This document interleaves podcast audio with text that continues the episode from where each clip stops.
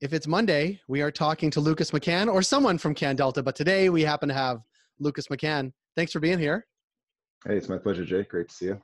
Uh, before we begin, you never disappoint with your shirt. Thanks. Thanks. I'm, I'm always looking to impress you. If you don't comment on what I'm wearing, then uh, I failed.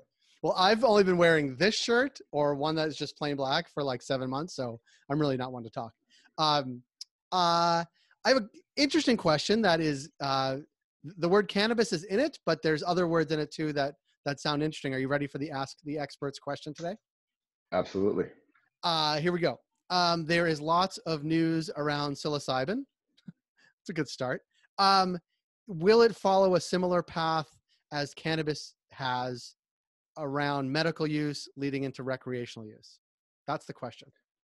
That's a great question. Uh, it's obviously very timely right now for a number of reasons. Uh, we've seen some game-changing Health Canada approvals for Section 56 exemptions for use uh, in end-of-life care in, in a few patients now. Uh, so that's very promising. And if you want my personal opinion, which you haven't asked for, but I'm very happy to give it, is that uh, I, I, think we're, we're probably a few decades away down the, uh, the medical path that, uh, that cannabis has taken, but I think psilocybin can very much follow a very similar path. Uh, for those that don't know, we're referring to psilocybin. So psilocybin is a uh, controlled substance. It's under Schedule Three of the Controlled Drugs, Controlled Drugs and Substances Act. Act sorry, Controlled Drugs and Substances Act (CDSA). Um, and its its production, harvesting, um, propagation, all those activities are, are very strictly uh, controlled and uh, uh, they're very strictly considered. And um, you wouldn't be allowed to to basically just start an operation here unless you had an authorization under Part J of the Food and Drug Regulations. Um, so psilocybin is interesting because it's uh, effectively a naturally occurring uh, fungus, uh, a mushroom. The psilocybe mushrooms have several strains that contain psilocybin, this uh, active component that when uh, ingested um, can uh, can be used for potential leads. I mean, we've we've associated that that compound with um, with psychedelic trips. Um, you know, acid and LSD are a very close cousin um, of the psychedelic family to mushrooms. but we've recently seen that there is a potential lead there for conditions like anxiety, depression, um, and, and other maybe folks that are, are, are suffering from, for example, problematic drug use or post-traumatic stress syndrome as well. Uh, and also quite a few studies, for example, done at John Hopkins University for end-of-life care in uh, those that are uh, living with uh, term, terminal cancer or stage four cancer. Um, what we've seen, uh, in addition to these exemptions, the Section 56 exemptions in the industry, uh, is uh, a lot happening, especially in the Caribbean right now. There's a country called uh, St. Vincent and the Grenadines, um, just just south of uh, you know, Jamaica and a lot of the islands in the Caribbean there. Uh, there is a company that is uh, setting up shop there that has actually the first license to produce, propagate, and harvest psilocybin mushrooms from the government um, for the purposes of uh, medical research, which is very, very exciting. Um, luckily, uh, we've we've been uh, engaged with this company, and what we're what we're effectively doing down there is setting up regulations for the company that I think is going to create a precedence that's going to create ripples worldwide. Um, it's very, very exciting, and uh, it shows a lot of promise for where this could potentially go. As we've seen with uh, with anything surrounding cannabis, all it takes is for one jurisdiction, one country, one area to set the regs up, sort of set set up uh, a structure for what things could look like. And again, this is very much mimicking what cannabis will look like uh, now and today from all the lessons learned. That's that's very much what we're going to do. But once we have that structure to build off of, it's like a domino effect, and we'll see so many other jurisdictions license after that. Yeah, it's interesting because we follow it. Uh, our sort of sister publication or, or, platform, Report on Psychedelics, follows obviously this closely. But there is this, um, there is both a parallel track, which we've seen, and certainly in Canada, where Health Canada says yay to four patients using psilocybin for end of life care. That sort of parallels patients suing to get access to cannabis as medicine like th- there is a parallel track there.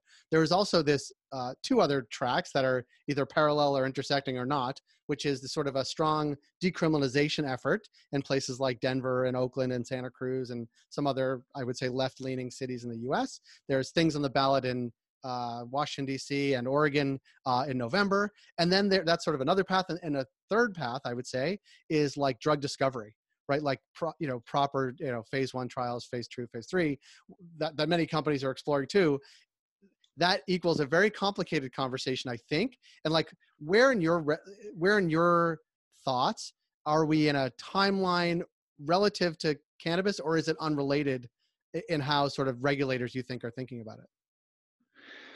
Great question. Uh, well, I mean, any guess that I give is is at best a guess. You know, the the politicians. We won't. we won't come back and ask you about it again. That's for sure. As long as you don't hold me to it, we don't revert back to this video in a, in a decade's time. I think that's fine. I, I think we're probably still a, a, couple decades away of getting close to where we're we are currently um, with uh, with cannabis.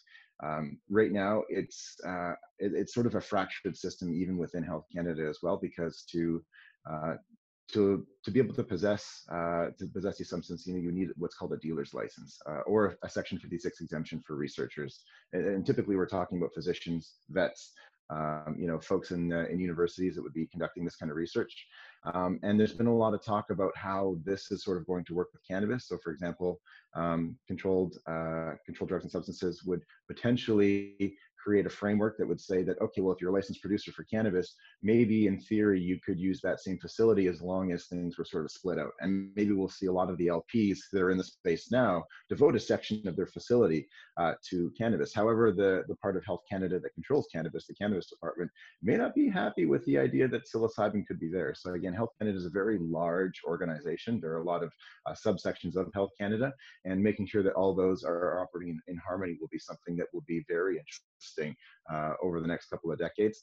But from a medical perspective, I, I, mean, from from you know sort of widespread use of psilocybin in in research and clinical trials, uh, I would say we're probably still about a decade off. But I, am hoping that that's you know that, that maybe that's uh, that's a bit pessimistic and maybe we can see some movement more quickly um, definitely if our neighbors to the south make some big movements which they could then that will definitely speed things up from a, from a worldwide uh, perspective. And of course, what's happening right now in St. Vincent and the Grenadines could very well do that as well.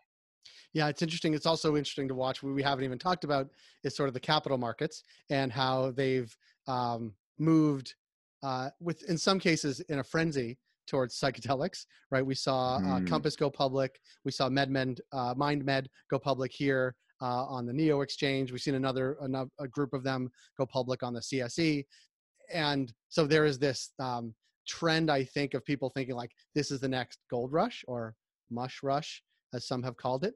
Um, but but i but i do think uh, and, and i wonder like is that not even the right analogy to actually frame the conversation? I guess it's too soon to tell but i think we'll we'll see over the next year or two that it is either the right frame to talk about it or maybe the exact wrong frame to talk about it as these companies go public and do their try to do their clinical research and, and, and actually um, gain support for the research they're doing or is there even sort of a middle ground where um, uh, you know uh, psychedelic assisted therapies are actually happening in the states now whether it's ketamine or otherwise? Like there are actually um, uh, substances that are not psilocybin that are actually maybe further down the road or more maybe easily are adopted more easily adopted that's a great point. I mean, you touched on a couple of things there that uh, you know are very close to cannabis, and cannabis was very much a, a, pump and dump for a lot of folks that had very much no interest in, in creating quality products or, or helping those that uh, required it for, for medical care or replacing uh, you know, therapy with with opioids with with something that was much more benign.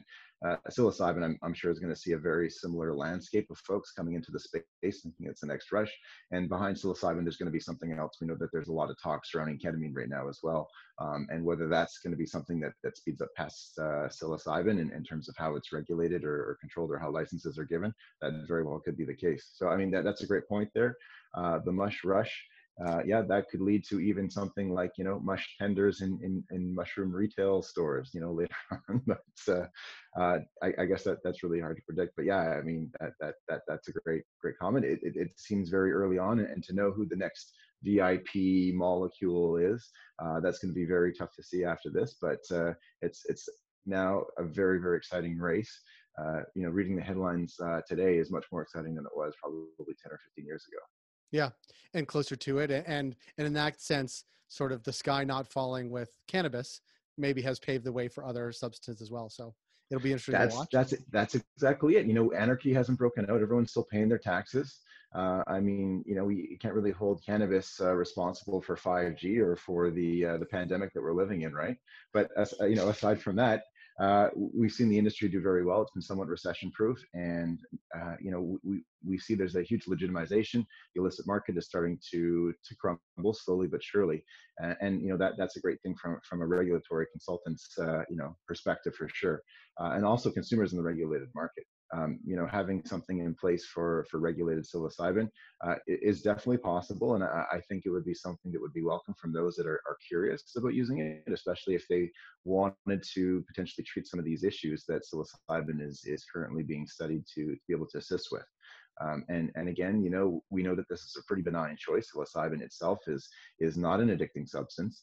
Uh, it's not something that uh, you know you can easily overdose on, uh, or or people would tend to, to sort of abuse from that from that standpoint as well. If it were widely available, then uh, you know that would definitely impact the, the illicit market's ability to to thrive. You know, producing something like that. So there's a lot of reasons why this this should be strongly considered as a VIP compound uh, for use in research. And it's things that like are what's happening with the Section 56 exemptions here in Canada or what's going on in the Caribbean now in St. Vincent uh, for the government to consider uh, maybe uh, allowing a few more research licenses to happen. And also, you know, from the medical community standpoint, the university standpoint, for them to consider this as a legitimate avenue of study, a legitimate channel of, of, of focusing time and energy.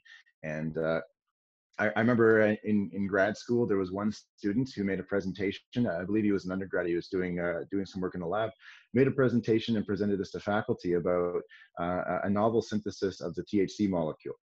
And he was completely ripped to shreds. He was completely ripped to shreds because it was it was so stigmatized. Everyone there thought that he was completely delegitimizing everything that we were all there to do as chemists. And now, if that presentation, you know, maybe were to were to come out through university, there might be a, a little bit more support. Maybe not a lot, but probably a little bit more support than there would have been a decade ago. And it's just funny to see how how the perception of all these things are changing at the university level, and that's uh, that I think is a very very important process. Well, it's always great to talk to you guys about really anything touching Health Canada, and this most certainly does because I think with the background of the folks at CanDelta, there's great insight to the thought process of Health Canada and and sort of the the process by which something like this could or may happen. And I think that insight, I'm glad you're sharing it with us today because I think it's really helpful for our audience and others that listen. No, I appreciate that. You know, if I could leave anyone with a take-home message, you know, if this is something that folks are considering, I, I, mean, really to to surround yourself with folks that are academics and those that are in the space is probably the best way to, you know, to to think about uh, what getting a dealer's license would look like here in Canada, or, or maybe a Section 56 exemption. Um, this isn't necessarily something that I think is going to be entertained by, by Health Canada and, unless there is some sort of purpose and objective to this research.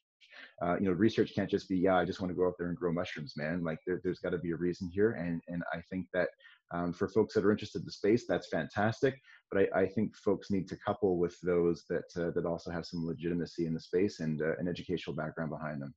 Well, we're uh, uh, that's yeah. The answer is yes. that's absolutely what people should do, and we look forward to putting this in front of them. Uh, we appreciate the time, as always, Lucas. We'll see you or someone from your team next Monday. Jay, always a pleasure. Janatova. Thanks, man. All right, we'll talk to you later. Bye bye.